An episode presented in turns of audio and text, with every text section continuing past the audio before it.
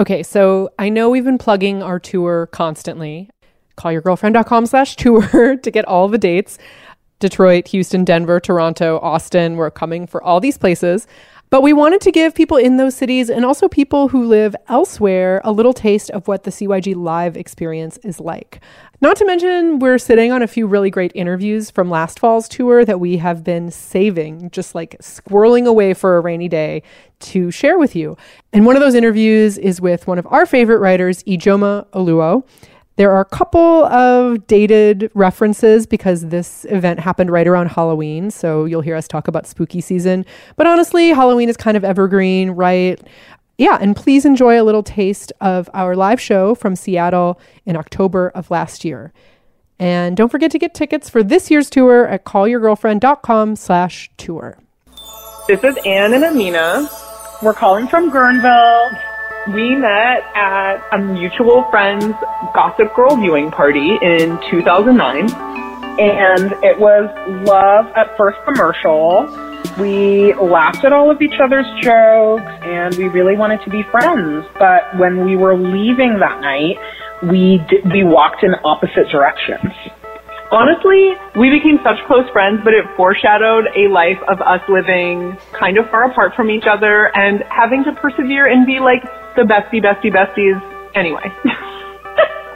Yeah, and now we are still really good friends. We work together and we travel together.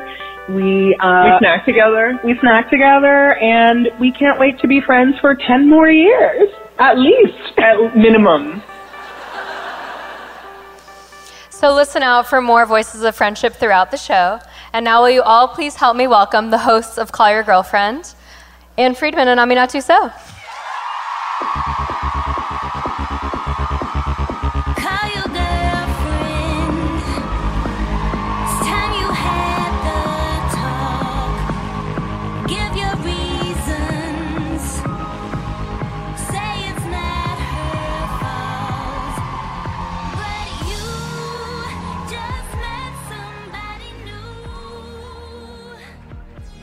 Welcome to Call Your Girlfriend, a podcast for long-distance besties everywhere and in Seattle, Washington. I'm Aminatou Sow. And I'm Anne Friedman. On tonight's agenda, Ted Cruz, Disney junkie, how we know Megyn Kelly only trick-or-treats with white people. We will also have a conversation with one of our favorite writers, Ijeoma Oluo.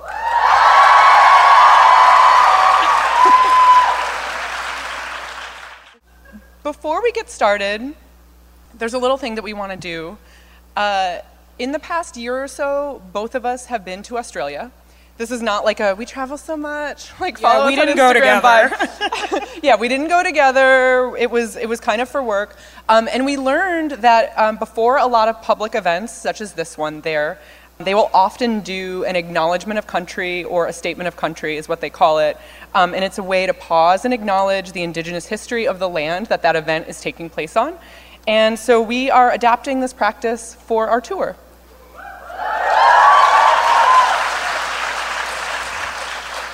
So before we begin, we wish to acknowledge the custodians of this land, the Duwamish people.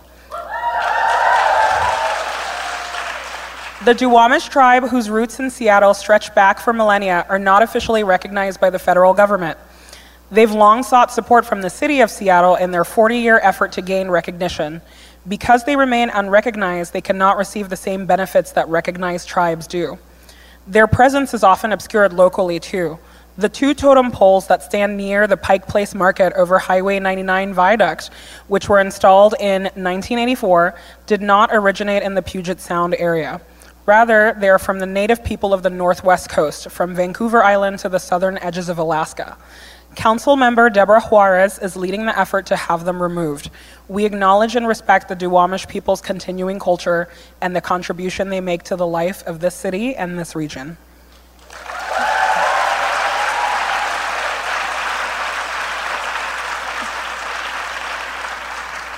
Let's survey this audience. How many people here are here with their bestie?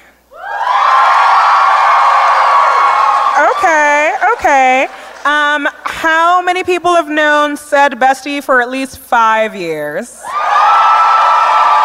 Okay.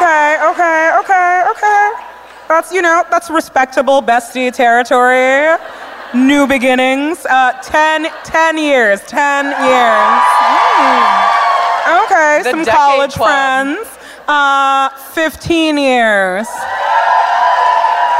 Ooh, thinning out here. Okay, 20. 25. 30? Nobody? Okay, 35? Are you sisters? No, for real, are you sisters? No? Oh, that's amazing. 40 years? 35. Okay, we'll take it. That's amazing. Good for you. Mm. You know, no shade to the sisters. We love sister friends. But it's just, you know, like last night we had twins and they're like, we've known each other forever. We're like, duh. They're like, we shared a uterus. You were like born in the same stomach. Yeah. It's cool. You know. Did you all see this article in The Atlantic about Ted Cruz's wedding? I did not see it. Any Heidi Cruz fans in the audience? The Google alert for Heidi Cruz was pinging. The Cruz who should actually run for office. You know, I'm like, I don't like you, but you seem more competent, so. Relative competence is not a qualification for office in 2018. Yeah, all the evil's men's wives should run for office. I was like, complicate my understanding of this, please. Oh my God. Anyway, I found this article because my good friend Aminatou Sow sent it to me with like a million exclamation points. And I'm just going to read a little part of it. At the wedding, Ted insisted they play, quote, "A Whole New World," the popular Disney song, at the end of the ceremony. Heidi didn't understand. They had a band, she told him, a violinist no less. She's classy, yeah, you know, she really... Why on earth would they play a CD? Quote, because no one can do Aladdin, he said. This is giving me chills that I agree with Ted Cruz. Like, are you the Zodiac killer? No, that's his father. Okay. She relented, and it became a theme of sorts, or that's how she remembers it anyway, on a magic carpet ride. And we're still talking about this, even though that article was a while ago, because it's nutty. I mean, it's nutty. It's very funny and nutty. I don't want to Disney shame Ted Cruz because I do think that people should be able to like whatever animated features they love. Disney Americans are people Disney too, Anne. Walt Disney's America. But then I saw yesterday. Our horrible Cheeto president, who has historically had a somewhat contentious relationship with Ted Cruz, decided that he likes him now. He said, quote, "He's not Lion Ted anymore. He's beautiful Ted." I call him Texas Ted. But beautiful Ted, just something about beautiful Ted and A Whole New World really was really inspiring to us. And we thought maybe Ted would appreciate a Disney-fied version of his newfound love from Trump. So we took it upon ourselves. Anne makes all of the graphics in this family.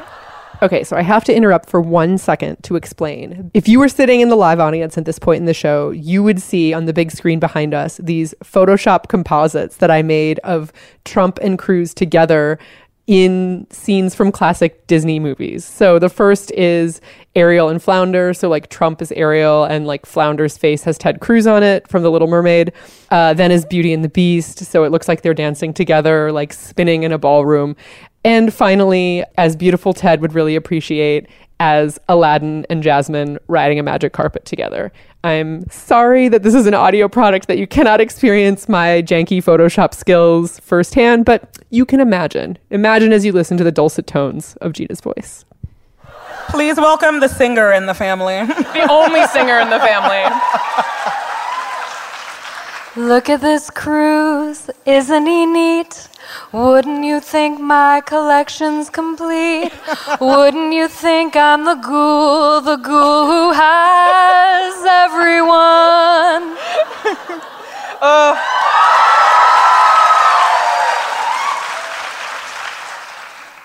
I don't know whether to say it gets worse or it gets better. It continues.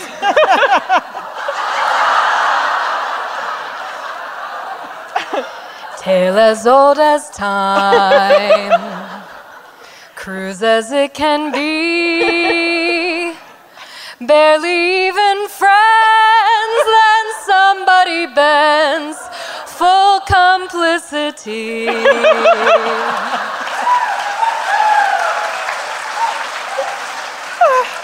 All right, this one's for you, Heidi. A whole new world. That's where we'll be. A thrilling chase, a wondrous place for Cruz and me.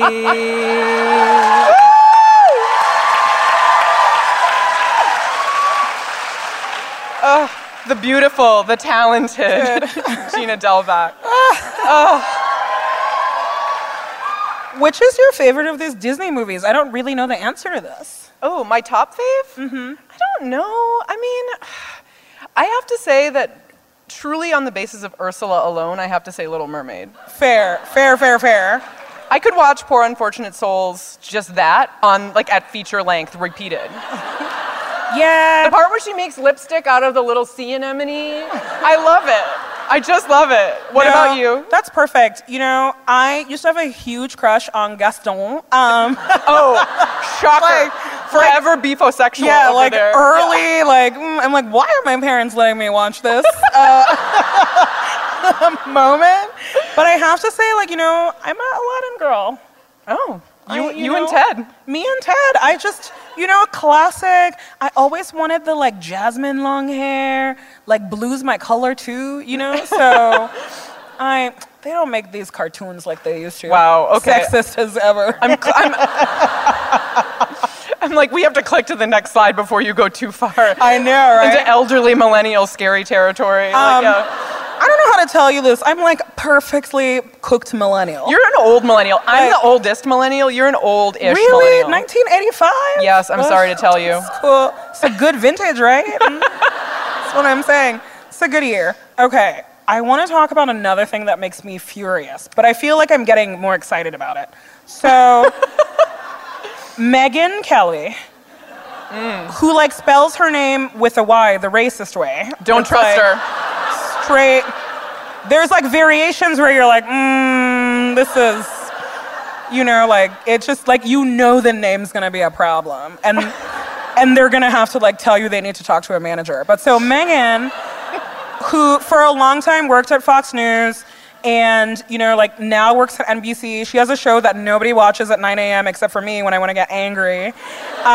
It's like your wake up call. Oh yeah, gets paid like $70 million a year to like do nonsense. But here's the deal, so she had a couple of people on a panel and she talked about how when she was young, it was totally okay to like wear blackface.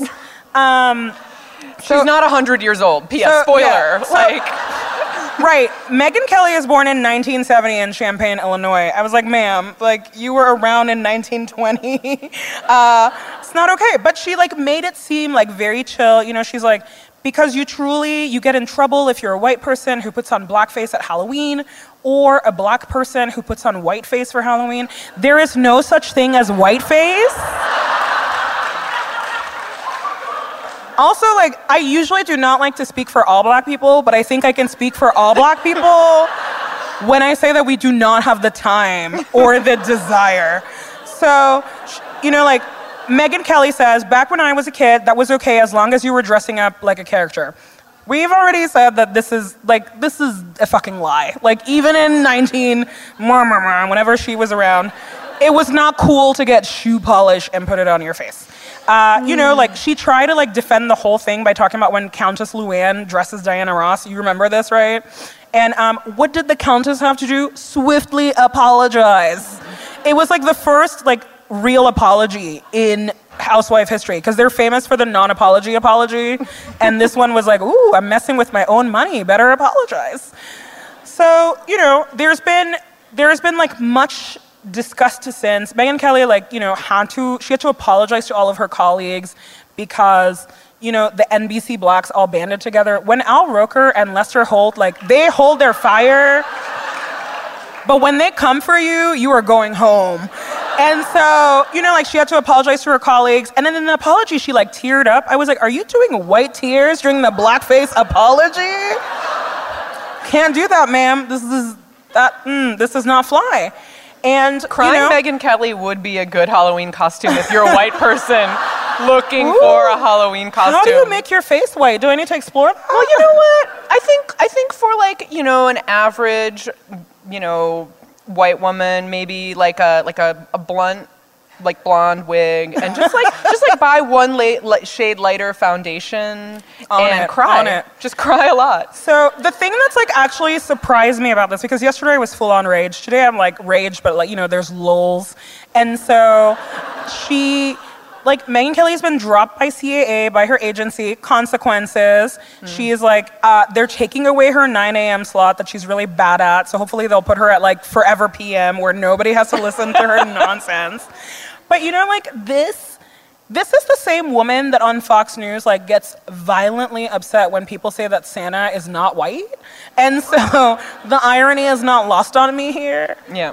But yeah, so good riddance to this ghoul. Yeah. Goodbye forever. Ugh. I feel like by the time, if we talk about that again, like, maybe she'll be gone. Maybe. Like, you know, this keeps progressing in a positive direction, shockingly. Like, I know, like, you know, like, consequences, it's really weird. It's so weird. We're used to no consequences for shitty behavior. Okay. Let's listen to a voicemail. Shall we? Let's. No.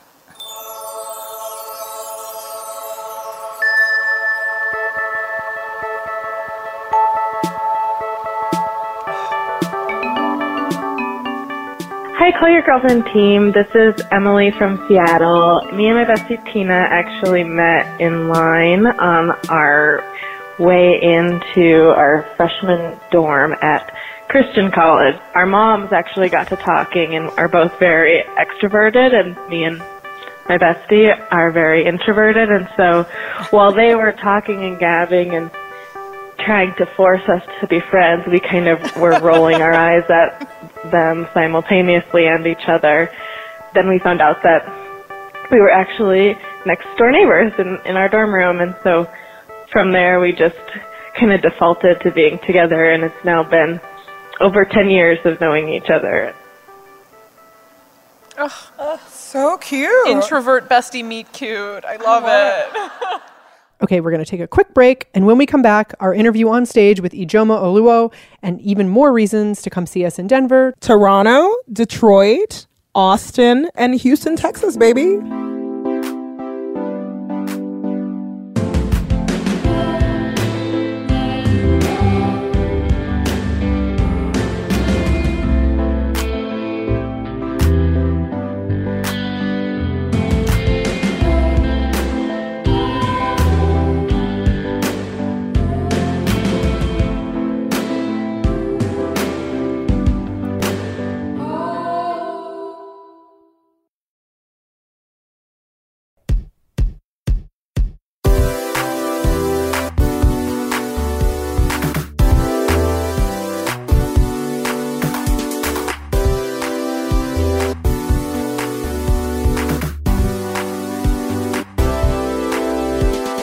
And we're back with Ijeoma in Seattle.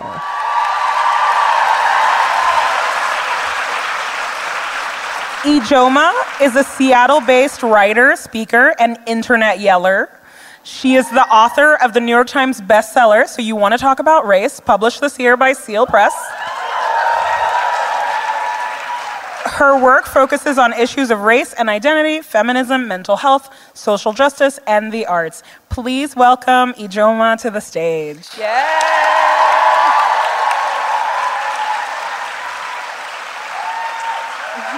Sorry, we don't have a side table for you. You might just have to... No, and I don't have a real chair either. I know. Listen. What's going on? Listen. Do you want to switch? Y'all knew I was coming, right? We did. I'm kidding. This is lovely. Our elaborate writer. Stool. I'm on a campaign against stools on stages. Cheers. Everyone, I'm like, you saw the size of my ass, and you brought a stool out. Why? We'll make now a pledge to you if we ever do another show with you. No stools. Yeah, and spread the word to other people that you know, all your show friends. We'll tell the show people. No more stools. Your show friends. Your Hollywood friends. Yeah. Yeah. I love exactly. that you think that we get out of the house besides this. Okay, well, you already heard us rant about Megyn Kelly. But we figured we would ask you if you had any feelings about how it's possible that Megyn Kelly is like still out here talking like this about blackface. I mean, I would just, it has got to be so amazing to be a white woman. Like to be able to be like, to mess up everything, to get everything wrong all the time. And then all power the time. Tears. And have that. And still just continuously coast by. Like, to get being like a weird racist defender of the patriarchy wrong, and then to get being a pseudo-faux liberal wrong, and you're like, and they're like, oh, the big consequence is maybe you'll be moved to a different time slot in your multi-million-dollar career. I want that. Mm. Also magical tears. I mean, I get so many things wrong, and I don't make any money from that. I know. I am definitely trying to fail into $70 million a year. I'm just, fingers crossed, tonight is the start of that. I mean, that's really my retirement plan. It's just, I'm hoping to screw enough things up to end up a millionaire. Mm-hmm. You know what? Mm. The next time the Mega Millions is at $1.6 billion, it's you and me. Well, I mean, I'm already ahead because I'm not playing. You know, one line that really stood out to me in your book is when you said that as a black woman, I'd love not to talk about race ever again. I do not enjoy it. It is not fun. One, amen. And, you know, I think it's like pretty common when people always say like, oh, black people love to complain, or like, you know, that lady's just playing the race card. And so, you know, like I'm thinking about all of this and I'm like, what motivates you to like get out of bed and keep like talking and writing about race, even though people don't deserve it and it's not fun to do? It's true, we don't deserve you. Well, I would say, you know, I definitely don't do it for white people. I do it mostly for myself, mm-hmm. because you still have to live that reality, and you either live that reality where you can say something or you live it where you can't. And I am fortunate enough to be in a position where saying something isn't costing me this job, because it's literally my job. And so I have to say something for all those who can't, who it will cost them their job or their safety or, you know, mm-hmm. so many other opportunities in life. But also, I like to put things out there with the hope that maybe a person of color who is also sick of having this conversation can be like, hey, why don't you read that thing and leave me alone? And and I've loved seeing that. And that's honestly what keeps me going. I hear from a lot of people who say, I keep your book on my cubicle, and then because I'm the only black person in my office, and then when a white person comes up and asks me a question about race, I don't say anything, I just open up a chapter and I say, read that. I'm just going to start holding wonderful. It like a crucifix in yeah. front of people when they come to I've learned, too, people have said that if you want your own seat on the subway or the bus, that if you hold that book up while you're reading it, it's either going to work perfectly or it will be the worst decision you ever made, depending on who gets on the bus. I'm curious about how you know, for yourself as a human being out in the world, I'm not talking about like the practice of writing this book or maybe even being explicitly on book tour for it or having conversations like this where you know we're going to talk about the book, but like more just like living your life on the internet, and then also like as a human out in the world, where you draw the boundaries about when you delve into conversation and when you're like, oh, actually I'm off the clock right now, like I'm not gonna get into this, even though that's kind of what I built a part of my career on. Yeah, I mean, I would say I'm less generous now than I ever was. And, and it's not to say anyone was ever caught calling me generous before. There's that generous race lady. Yeah. Like, I would say that, you know, one thing I've realized, and it's something I tell a lot of young people, especially because there's so much pressure for people of color to be like the people who carry, you know, like we are the foot servants of wokeness. We're supposed to carry these, you know, emerging white grown babies through their racial journeys. And we can't do that. There's too many white people here, especially in Seattle. And so I've learned that, you know, part of what I think often gets lost, even in talking about anti-racism, is the actual value of the people of color who are dealing with the system. And that also means the value of our time and our energies in this battle. We can't lose that in the battle. Part of the battle to end racism can't be also that Black women are going to kill themselves trying to lift this burden with just because a white woman doesn't want to Google something. And that, you know, we have to. We believe in Google here. Yeah. Google is your friend. Yeah. And we have to build that in. So I'm you know, I look at, every time I look at whether I'm going to engage in conversation, it's sometimes I just want to. But if I want to, I mean, I'm sorry, that's not a good thing, because usually I just want to like fuck with someone and I'm in a really bad mood, and it means there's going to be no like, you're going to hear a truth, but you might not hear it the way you want to hear it. But for the most part, when I am going to have these hard conversations, I do it out of love. Either love for the people who are being impacted by this, or love for the person I'm talking to, because it's never fun, it's never easy. I've never had one conversation that changed everything. It's a long, long process. And 5 minutes after you have it, there will be another white person standing in line who thinks they've got the most brilliant discussion starter ever, and it's literally the exact same thing that someone just said to you.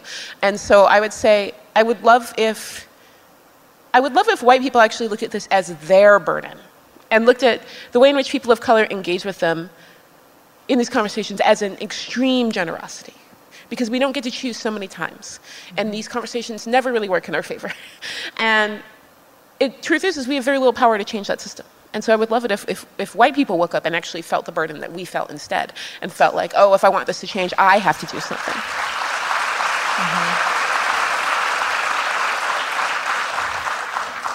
That sounds like a horror movie. Where like everybody wakes up and the white people are doing the race work. Opposite day, can't handle it. The Today Show, 9 a.m. hour. Yeah, right? Well, you know, like one of the things that I love that you write about is how, you know, like not to use one bigotry to combat another.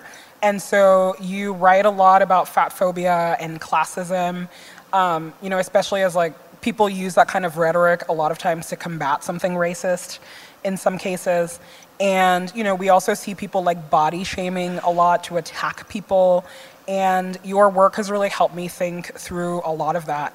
And so I was wondering why, you know, like if you could talk about like why it's so hard, especially for progressive people sometimes, not to regress into using these like really harmful tactics. Yeah, I would say, you know, part of it is that we spend our whole lives absorbing these messages. And so we have, you know, race is one of the most, you know, obvious defining factors in our society for how well people do, but there are so many other oppressions out there, and we are just as inundated. But I think also a lot of what happens to people when they see someone doing something abhorrent, you know, saying something racist, doing something racist, you can feel very powerless in this system, and so people think, what can I do to make them feel that sort of pain, that sort of harm?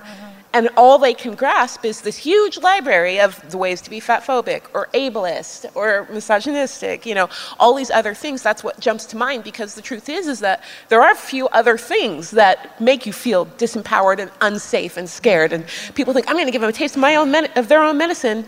But what they're really doing is just perpetrating more oppression and, you know, more hatred. And it takes a while for people to stop and realize that you're saying something about how you value the people you are tossing in as bombs. You know, you're throwing people's humanity at someone as a weapon. And you may think that you love black people, but if you decide to then make your comment about class or about disability, you are saying that I think that you are collateral damage and you are worth less because I can toss your humanity at this person. I'm worth more, the person being harmed is worth more, and I will go ahead and use you and use your pain as a weapon against someone else. And so I think that we have to look at what that says about, you know, the value systems that we've absorbed and how we're valuing the people harmed by that. Because so often I hear people say, well, it doesn't matter if it works, it works. But it doesn't work. You know, if you want to if you're making fun of Trump and you're using body shaming, things that are often used against fat people, used against trans people, and you're saying if it works, it works, it doesn't, it works for who? Mm. You know, works for all the other people who are called these things, works for all the other people who are harmed by this. And you're saying basically that you're worth less and you're collateral damage. And we cannot have any progressive movements that define entire groups of people as collateral damage. That's not what progressive movements should be, and it's certainly not what anti-oppression is. Mm. Yeah.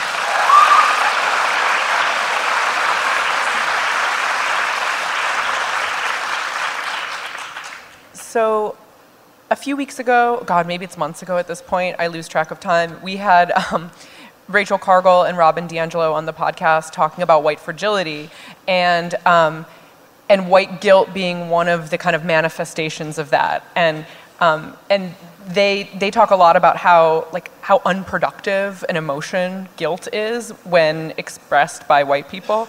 And I'm curious about, I'm sure, in even just like the span of your book tour, right? Like encountering almost like a repeating script that I would have to guess in particular, like white people who might come to your book event might be exhibiting. And I'm curious about how you, like what you see as a more productive frame than guilt in terms of like processing like structural white supremacy. Mm-hmm. I mean, I have no problem with guilt so long as they keep it away from me. I don't. It's so funny for me, like when a white person walk up to me and be like, "Oh, I hate white people. We're the worst." And I'm like, then why are you subjecting me to you right now?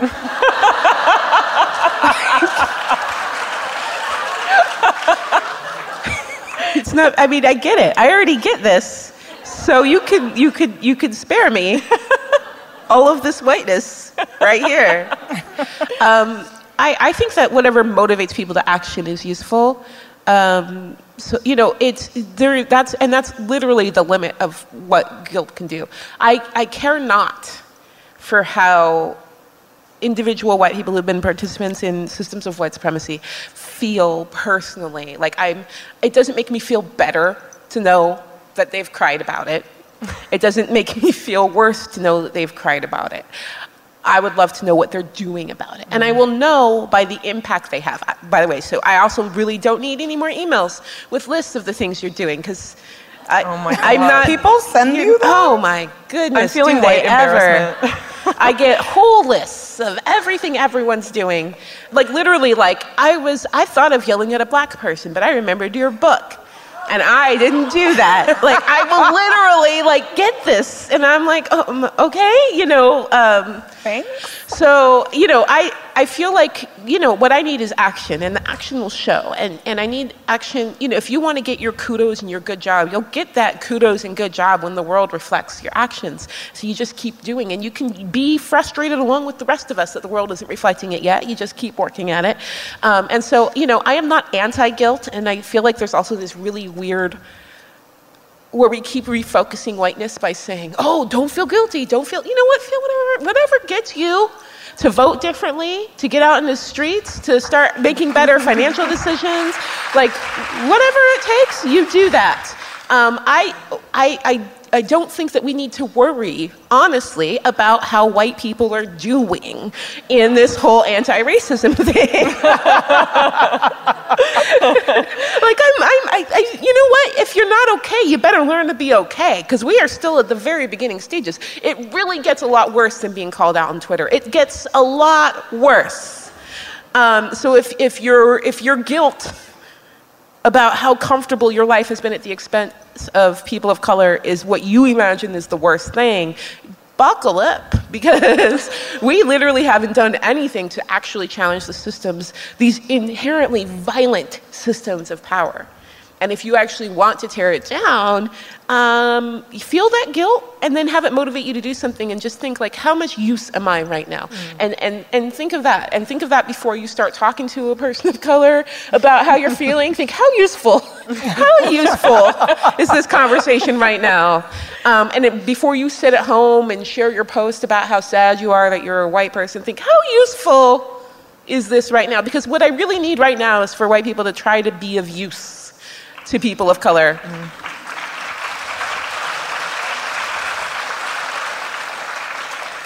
Man, this is really blowing my mind, the like guilt thing. I'm gonna start telling all my white friends, like, discuss amongst yourselves, like, stop.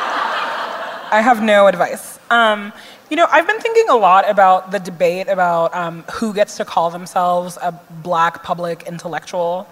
And whenever that debate comes up, it always centers men. You know, like, people will bring up Cornel West, people will bring up Ta-Nehisi Coates, and, you know, like, many other men. And that, you know, it's like, those, like, good for those men. But I think that so many Black women are writing amazing things right now, and I consider you to be a Black public intellectual. So I was wondering, like, if you could tell us who you think, like, which other Black women or maybe women of color your work is in conversation with right now. Oh, man. I mean, first of all, oh, my God, I'm horrible at names. And the moment someone says name a person, Disney songs start going through my head. Heidi Cruz. Megyn Kelly. I got you. You know, I would say that, like...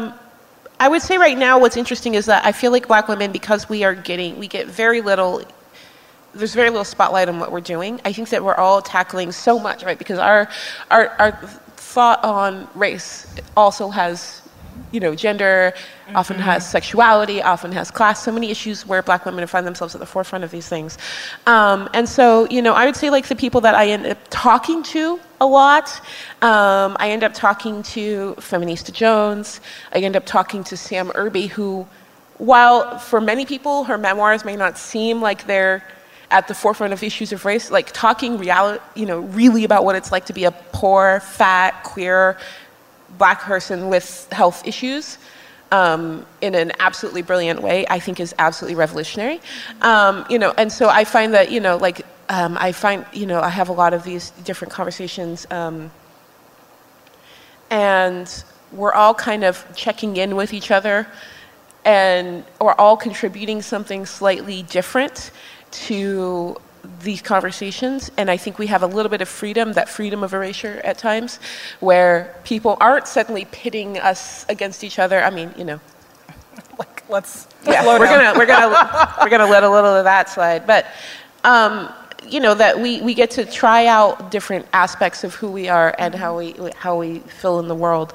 I think that it's hilarious, you know. And Michelle Alexander, of course, I used a lot of her work in my book.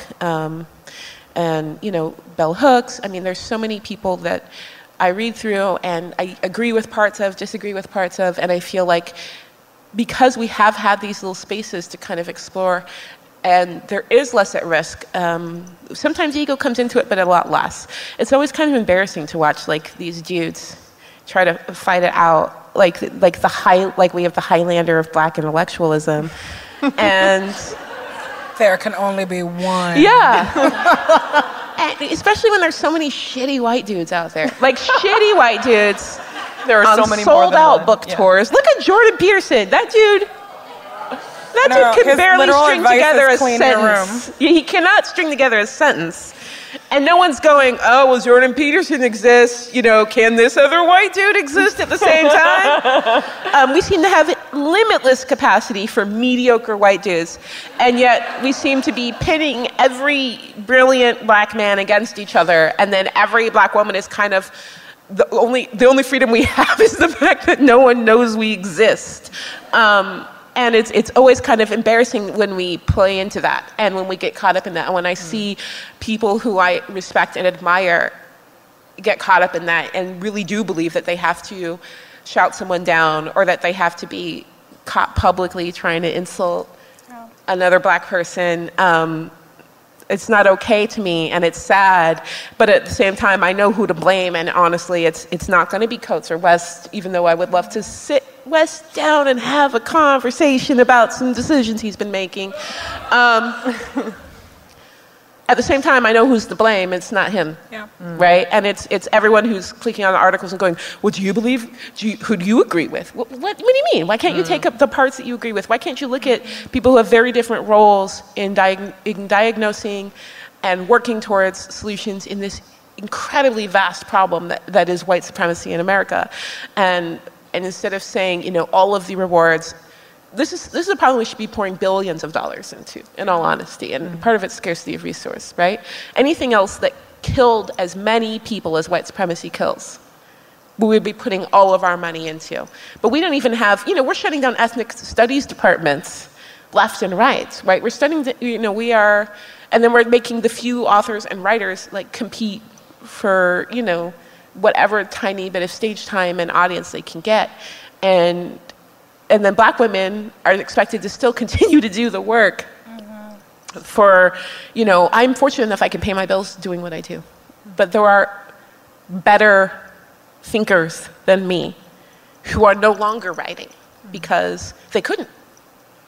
And I think that there's something very wrong with that. And I would love to see people look, with their money, as long as we live in a capitalist system, look for who isn't being heard, and instead of being dismayed and looking at these debates and thinking which side you're going to be on, are you going to be on West, you're going to be on Coast, instead say, where can I put my money into the people who are still working while all this bickering is going on, and put it there, and put as much of it there as you can.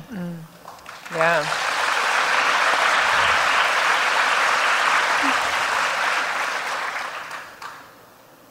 So we've been playing these voicemails about how people met their best friend or one of them. I'm just wondering, you can say no if nothing leaps to mind, but I'm wondering if you have a story about how you met someone who's been really, whose friendship has been really important and meaningful in your life. Well, I didn't go to Christian school. Oh. How did you make any friends? How did you meet anybody? Yeah, I have no friends. I would say I have a close friend, Lindsay, who lives in San Francisco, and we met because we were going to go to a protest together, and we had just met at a party. She used to work at the company I was working at the time, but we hadn't worked there at the same time, but she had some friends who worked there before me. We met at a party, hadn't really talked at all, but then I guess she had seen from Facebook that I might be someone who would want to go to an Occupy protest. Strong brand. So, yeah. Right? You can see there the makings of a writer on important issues. So she was like, do you want to go? And I'm like, yeah. And she's like, wait, are you serious? I'm like, yeah, sure. So after work, we went to find it, and I'm in my work clothes trying to find this Occupy protest. Completely overdressed, my feet hurt, and we couldn't find it. We walked around for 2 hours. We couldn't find the protesters, and they were like, do you want to go get a beer? And we're like, sure. And we've been friends ever since. I love that. Oh. I love that.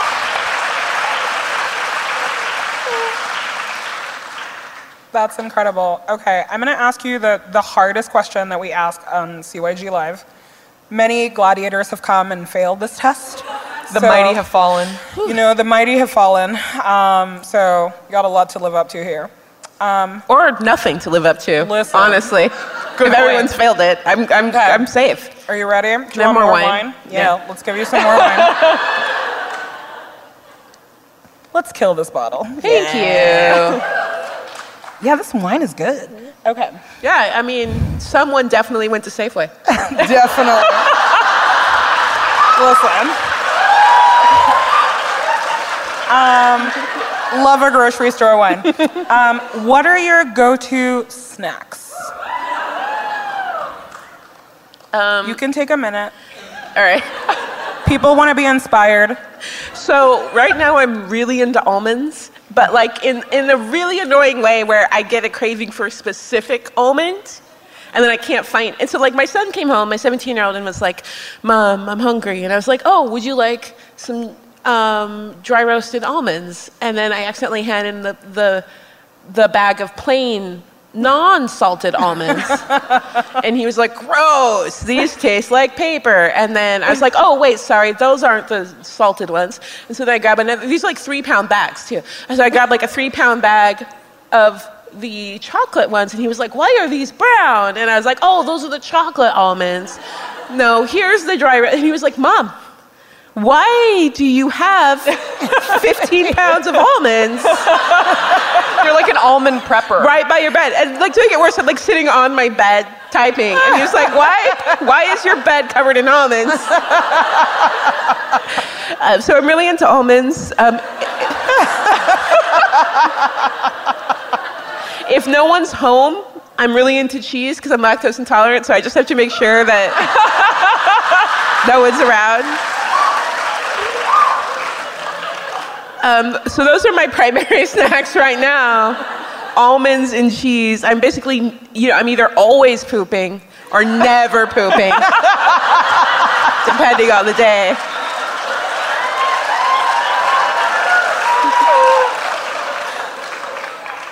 A queen. Thank you. 10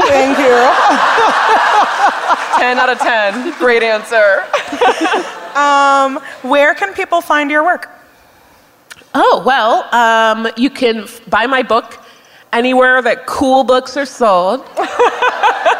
And usually, if you follow me on Twitter, and you can hang with all of the selfies and me complaining about random things that my children do. You will also... Your makeup is so good. Isn't it though? So good. The makeup selfies are my fave. I love them. And occasionally people try to get snippy about it, but what, you know what's funny is actually, I had a speaking engagement in New York last year, and we're talking about race and feminism, and then I get down and a woman walks up to me and she goes, I was following you for the makeup.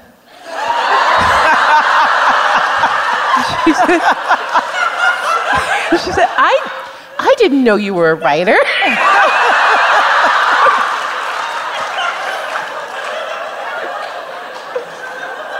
That's the best. Isn't it though? I mean, I was like, thank you, I guess. But if you follow me on social media, I share everything I write there. Right now I am still touring for the book and making a movie and working on my next book. So I'm not writing as frequently, but if you want to know what I'm thinking at any point in time, I tweet from anywhere, from the bathroom, which we've established. I spend a lot of time there.